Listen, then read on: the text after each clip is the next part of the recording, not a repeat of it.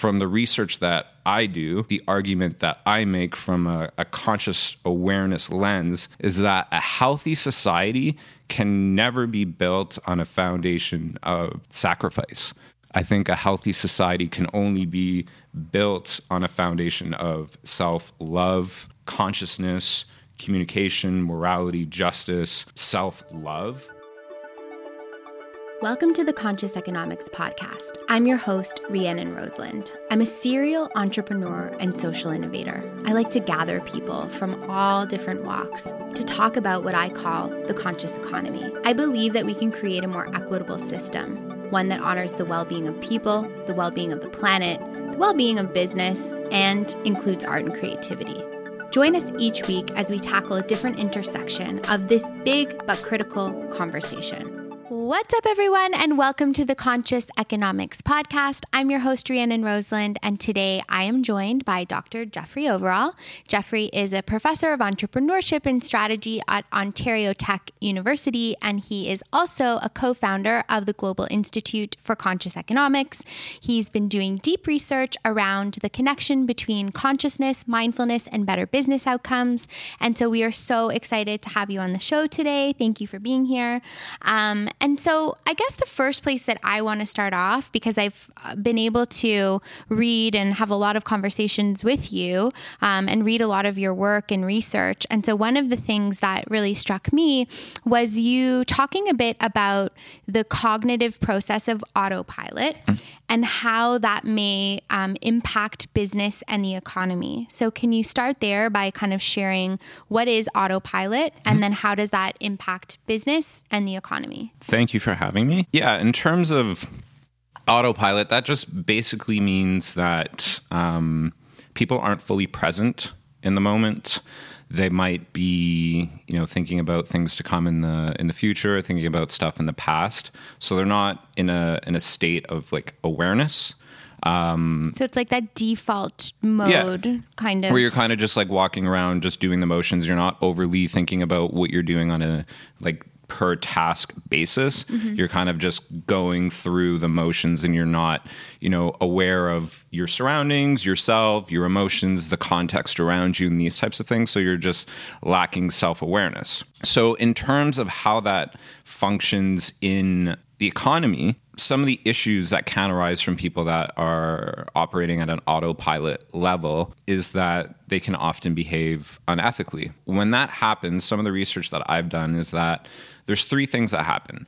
The first thing is because they're in a state of autopilot and they're not aware of what's happening in their situation is that when they're presented with like an ethical dilemma or an ethical problem or, or something to that effect is that they're in a place of lacking awareness is that they don't recognize that they're even experiencing an ethical problem mm-hmm. so they fully just don't see it as an ethical problem. They see it as something else, see it as a business problem or something to that effect. So, what the research says is if you're you know, you don't even recognize that you're encountering an ethical problem, you're more likely to behave unethically. I mean, okay. that's just typically how that works. So, let me just kind of unpack that a little bit with you mm. or understand that a little bit more. So, obviously, we all understand what it means when we're kind of distracted and we may not be being paying attention to what's in front of us. Mm-hmm. But I think there's this deeper this deeper autopilot that you're talking about where you're kind of going through the motions of your life. You wake up every day, you're maybe taking care of your family, you're going to your job, but you're not really thinking about the deeper influence of your life and your choices on the world around you.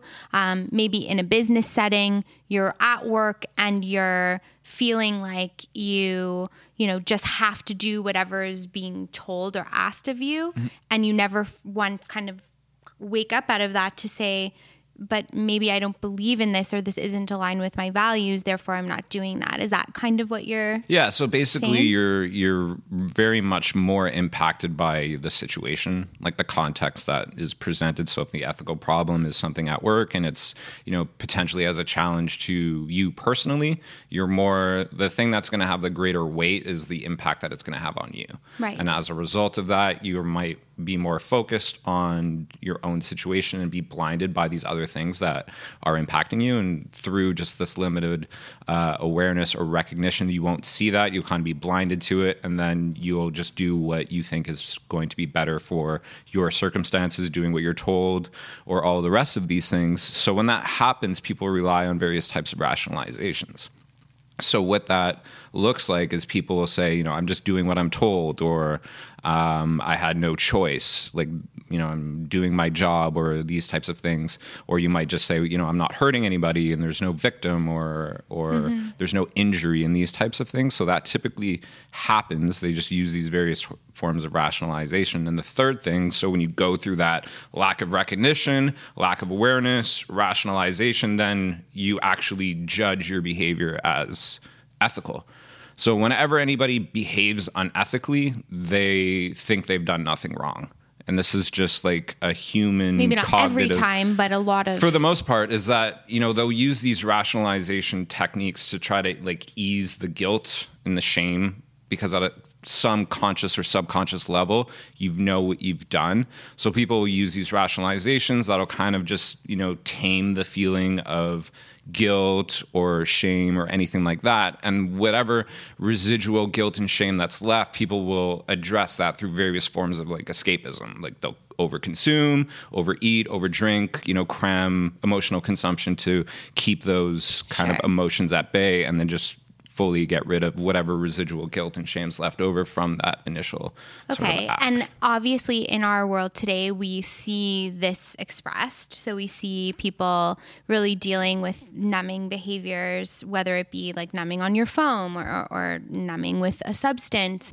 And when we're talking about this idea of how this trickles into business we do see a lot of really unethical things that are happening mm-hmm. and in the name of business or in the name of you know ensuring that the shareholder gets their value mm-hmm. and so you're saying that a lot of um, business leaders and a lot of um, people that are maybe making some of these decisions that may not be morally aligned are on this sort of autopilot and then they're using these rationalizations as to why they're doing it. Mm-hmm. Like it's my job, I was hired to do this. Yep. Um, and is there like some blatant examples you can use of just like sheer like unethical behavior um, that was rationalized? Yeah, usually. I mean, just that that process that I explained is just what happens when an individual human kind of goes through that process. So, like any site types you had of, like a car one or something. I remember. Oh yeah, yeah, yeah, yeah. the Ford Pinto situation. Yeah. So, um, so in that particular case, it was there was a a professor who became afterwards at his time at Ford became a business ethics professor. So, um, and he worked at Ford during this Ford Pinto crisis, which was the issue was is that there was a de- design flaw in the vehicle that would cause it to like rupture and explode on low impact.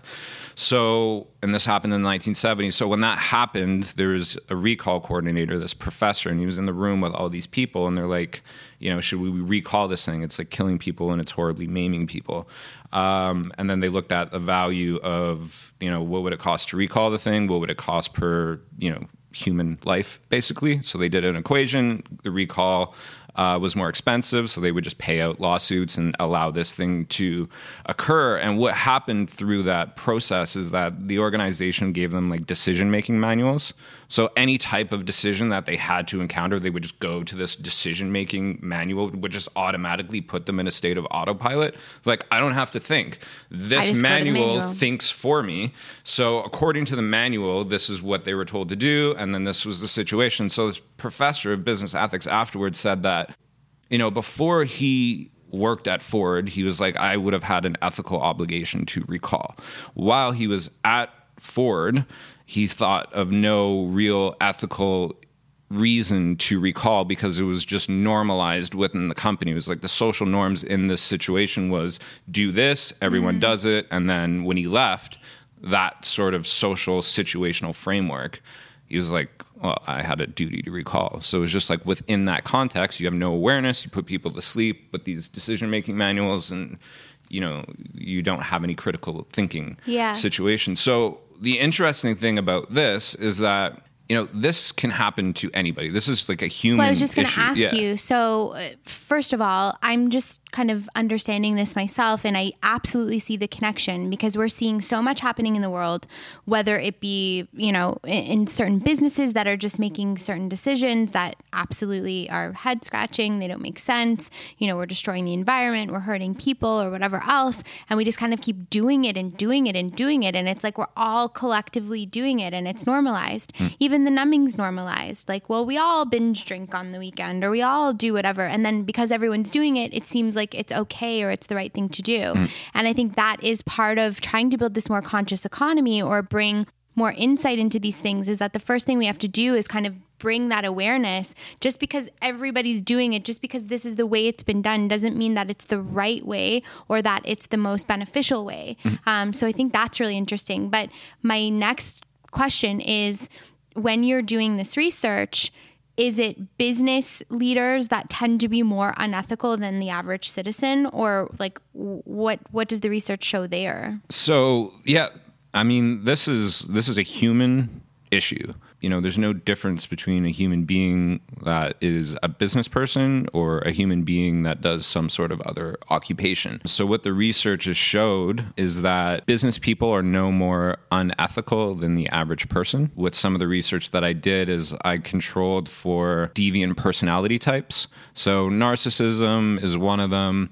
Uh, Machiavellianism, which is just a form of deceit, manipulation, exploitation. Machiavelli was a 15th century political advisor, and then you know his work has been used for business strategy and a lot of different things. And people kind of fall on a spectrum if they're high Machiavellian or versus low Machiavellian. So uh, business which means what again sorry i'm So, if you're a high Machiavellian person, you're more likely to behave unethically. You're more likely to, you know, exploit and manipulate people, and Okay. you'll be able to rationalize that. So your research controlled for that. I controlled for that, so I, I took that into account, and then I compared the people that were Machiavellian versus not Machiavellian, and there was no difference between business people and the average person. Like the average person could be just as Machiavellian as the business person.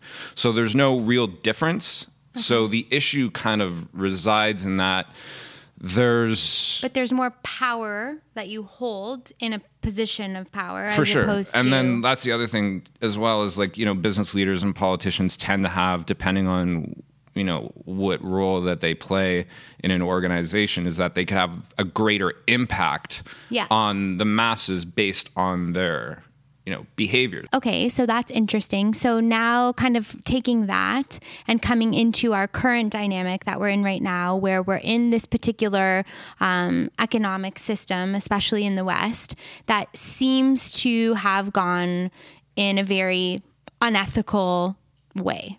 Um, you know, we're seeing just mass devastation to the planet. We're seeing, you know, labor rights and human rights being violated, all in the name of of business to some regard. And one of the things that I found really interesting, um, obviously, in talking to you um, as you know a professor who studies these things, and then comparing that to what I understand, based more on, I guess, this pop psychology. So there's pop psychology, which essentially means that we're continuously in the popular culture being um, exposed to certain definitions of things and then we assume or we all accept that those things are true um, even if they're not. And so i think this is what's happened in terms of understanding or identifying this current economic system with the philosophical root of what capitalism was intended for and then how it's expressed now. Would you say that that's true and and what what is that Yeah. Um, so with what I just said about, you know, talking about more or less trying to explain that this is like a human issue. This is like a human flaw. Like the the unconscious mind is a human issue. It's not an economic system issue. Mm-hmm. So if you take that human and you put it in a communist economic system, you're going to get unethical behavior. Put that person in a socialist economic system, you're going to get unethical behavior. If you put that person in a capitalist economic system, you're going to get instances Unethical of behavior. unethical behavior as a result of just this is a flawed situation. So, in terms of capitalism and what you're, So we can't blame any particular system, just like in politics, no matter what, you know, politician, Yeah. political stripe, you're still going to get some unethical behavior and some that's good. the, and if the arena is set up for that, you're going to have it. Yeah. And our arena, as it's set up now, you know, is I mean, it doesn't really matter. A human is a human, and they're Sure. going to do whatever it is. if- yeah. as and, a result and of it. the connection that you're making is that this unethical behavior that permeates all systems and all things, the only way that we can really address that is by addressing the unconsciousness or autopilot that allows us not to actually tap into our higher purpose, our higher ideals. Um, and so this is just like perpetuating itself because we're basically asleep to it. So we can blame all of the outside things, but in the end, it's sort of happening from within. Yeah, you got to right? look in the mirror and recognize your own sort Yeah. of context. And then in terms of, you know, the capitalism debate is that there's a lot of misconceptions that are thrust upon capitalism. I mean, in in, Well, in the was- basis of it, capitalism is an economic system and it's an economic system that's based on just textbook definition is a free market and there's a complete separation of state from the economy. So there's no government involved in a capitalist economic system as it is um, defined. That's the philosophical definition. That, yeah, that's just more the that's more the economic definition. And then there's a philosophical definition. You just got to kind of look back and say, okay, well, what's the foundational root of that? What is that built on? And every sort of you know framework that we have in our society is built on some foundation. You got to go down to what is that actually? What is the Sure. philosophical root of that Yeah. situation? So you're defining that in its economic definition, in Mm-hmm. its philosophical root, which is based on a free market with no state intervention whatsoever, which really has that ever have we seen that ever anywhere? Like does that exist anywhere? Mm, No. There's never been a, like a full, complete, laissez-faire capitalist system because, like, when you go through history, there was mercantilism, which was basically, you know, the crown was the head of the state, and then they controlled the marketplace, and then you know that's transferred into governments and elected assemblies and different things like that. But the philosophical root of what capitalism stands on is that individuals, when we go back to the individual level, is that individuals focus on advancing their long-term self-interest, and they're doing this using morality, justice, and not harming other people or sacrificing other people. So that is really going down to the bottom of That's what the root uh, that's definition. the that's the root Okay. that's and then you build on that so that's the foundation of what capitalism is supposed to be about. So I recall there is obviously a Nobel Prize winning economist named Mohammed Yunus, Hmm. and he most people will remember him as the founder of the Grameen Bank in Bangladesh, which was the start. He he was the grandfather of the microloan system. He kind of talks about this dual or two tiered capitalism. Like he says that capitalism has become this other thing. And I've heard this, these references to like a crony capitalism.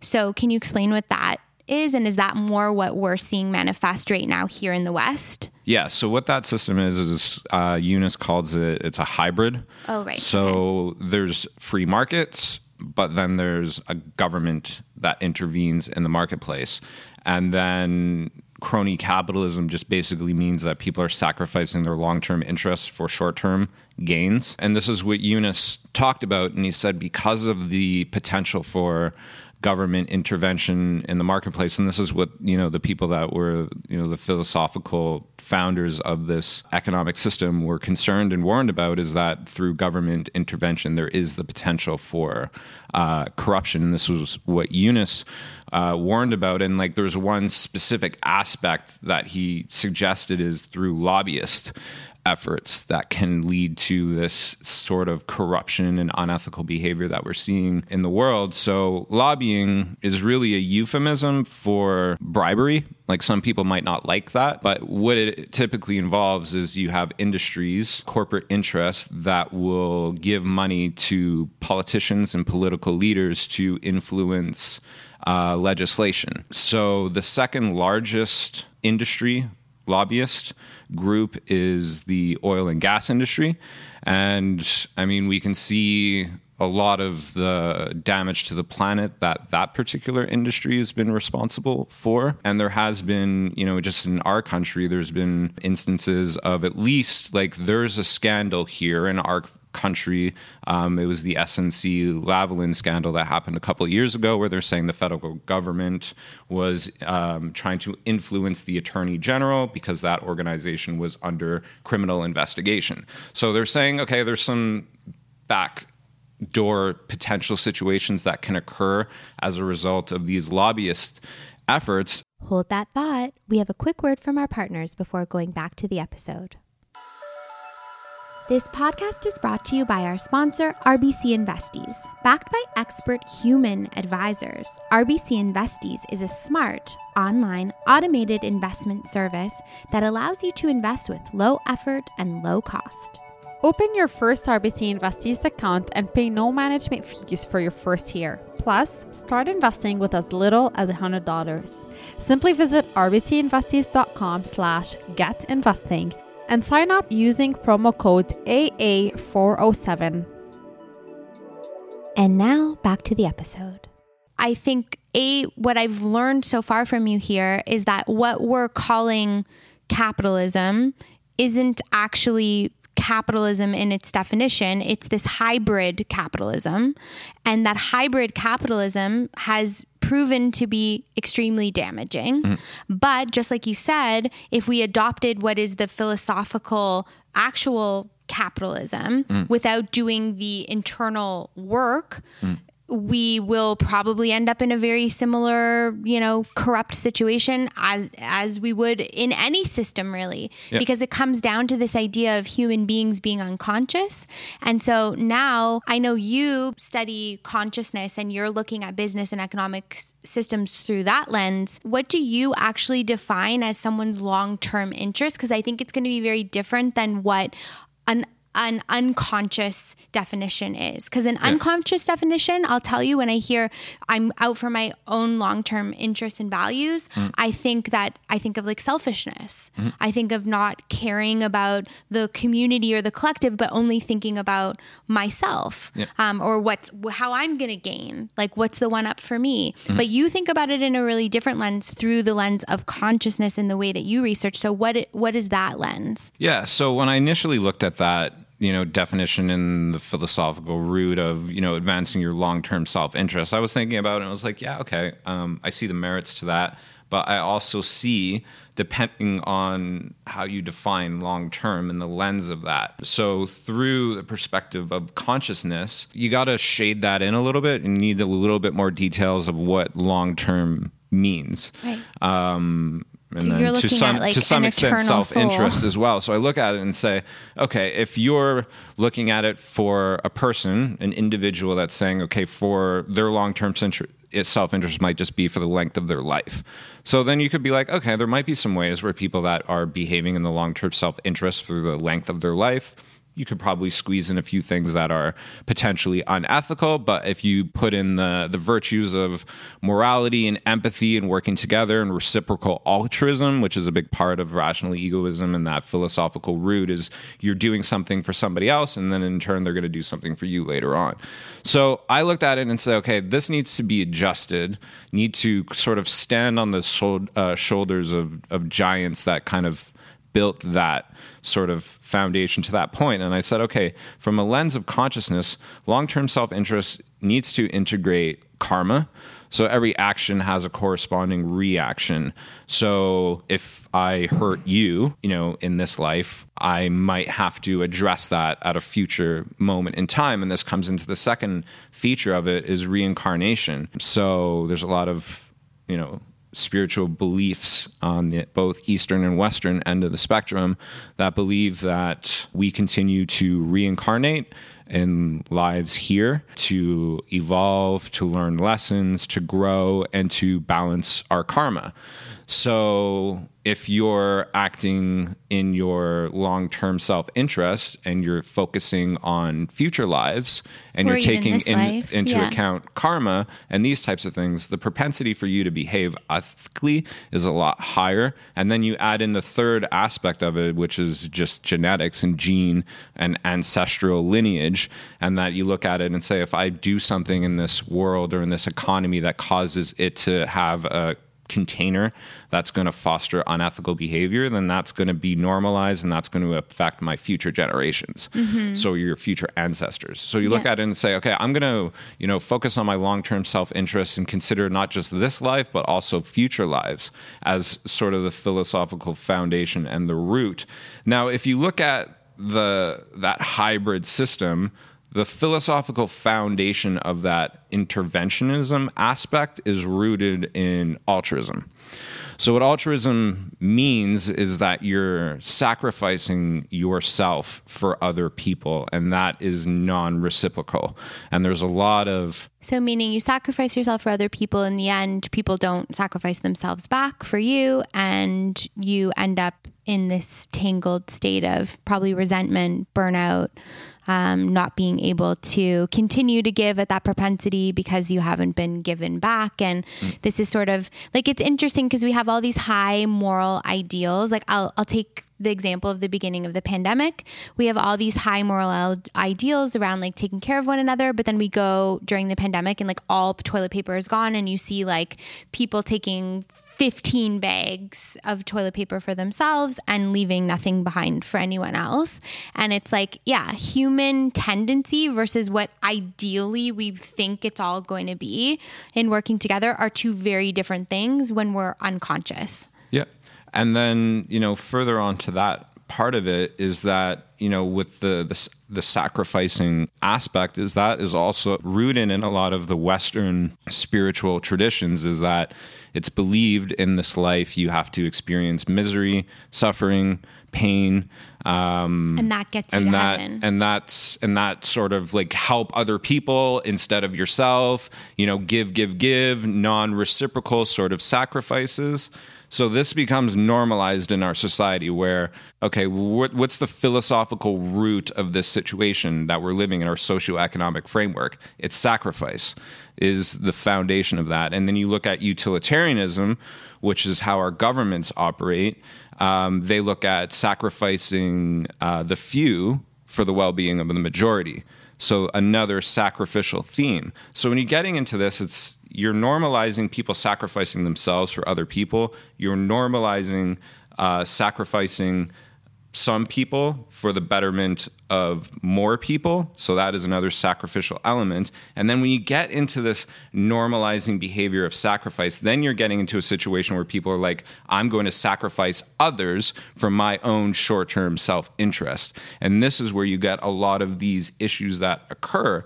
So with that as our, you know, socioeconomic framework, this hybrid system is that, you know, doing things for yourself is considered selfish and wrong and then sacrificing yourself for somebody else or sacrificing a group of people for another group of people is considered a virtue. But from the the natural science sort of human biology looking at all organisms on the planet um, and the concerning thing is sacrificing is unnatural for the organism. And if organisms sacrifice themselves, they'll eventually go extinct. And then on that topic of extinction, we've had so many conversations at the supranational government level and pop culture around the extinction of the human species. And there's conversations around that being related to pollution, warfare, and all of these types of things. And it's all of that philosophical foundational root of sacrifice. From the research that I do, the argument that I make from a, a conscious awareness lens is that a healthy society can never be built on a foundation of sacrifice. I think a healthy society can only be built on a foundation of self love, consciousness, communication, morality, justice, self love. This is this is a, a lot to take in. There's a lot here. I think it's um it's amazing for us to be able to explore different foundational roots of, you know, these systems of human nature, of psychology, of human behavior, and start to understand that if we do want to see that more conscious world, if we do want to see more conscious systems, the very first place to start and probably the easiest place to start is within ourselves and understanding, you know, how to cultivate things like self-love and and consciousness and justice and equity within ourselves and then be able to build from that place as opposed to from a place where you know, we're giving maybe without even having anything to give, or we're taking from people because we believe that there isn't going to be enough for everyone. So we're like in that space. And all in all, it's gotten really fucked up out there. So hold on to your hats, ladies and gentlemen. Yeah. Thank you. I guess the part of it that, you know, I guess the takeaway is that, you know, what I said at the beginning is that conscious expansion towards enlightenment is you know what the research says in psychology as well as ethics is that when people become more self-aware increase their level of consciousness become more enlightened um, the first step in behaving ethical is awareness and recognition that you're encountering an ethical problem. So if you're expanding your awareness uh, and your consciousness through that evolutionary process, you're going to be more likely to recognize what you're doing yeah. and what you're doing to other people. Sure. And then, you know, through that awareness, there's, you know, critical thinking and all these other Absolutely. things. And I think it is just we can't really manage to like we've been repeating history you know, for so long in terms of even when we're watching and witnessing the wars and we're witnessing the destruction and all of this stuff. It's just like this large cycle of repeating history over and over and over again. And so, again, if we want to be able to do something sublimely different, we're going to have to be able to cultivate a new awareness. Um, we have to approach it from a new lens. And the only way that we're able to do that is to be able to cultivate that within ourselves, within each other, um, and then be able to look at problems through that new lens. So, thank you everyone for tuning in. Thank you so much, uh, Jeff, for being here on the show today. Um, and for those of you at home that want to learn more or get in touch, we'll definitely link some of Jeff's links into the show notes so you can reach out to him, or you can go to consciouseconomics.ca to find out more about what we're doing here. Thanks so much for tuning in and see you next time. Thank you for having me. This podcast is brought to you by CPP Investments. At CPP Investments, they never lose sight of the long term. They invest the Canadian Pension Plan Fund to help provide financial security for generations of Canadians. They diversify the CPP fund across geographies and asset classes to access the best investment opportunities and generate sustainable long term returns. The fund is now more than $400 billion. To learn more about their investment performance for Canadians, visit cppinvestments.com.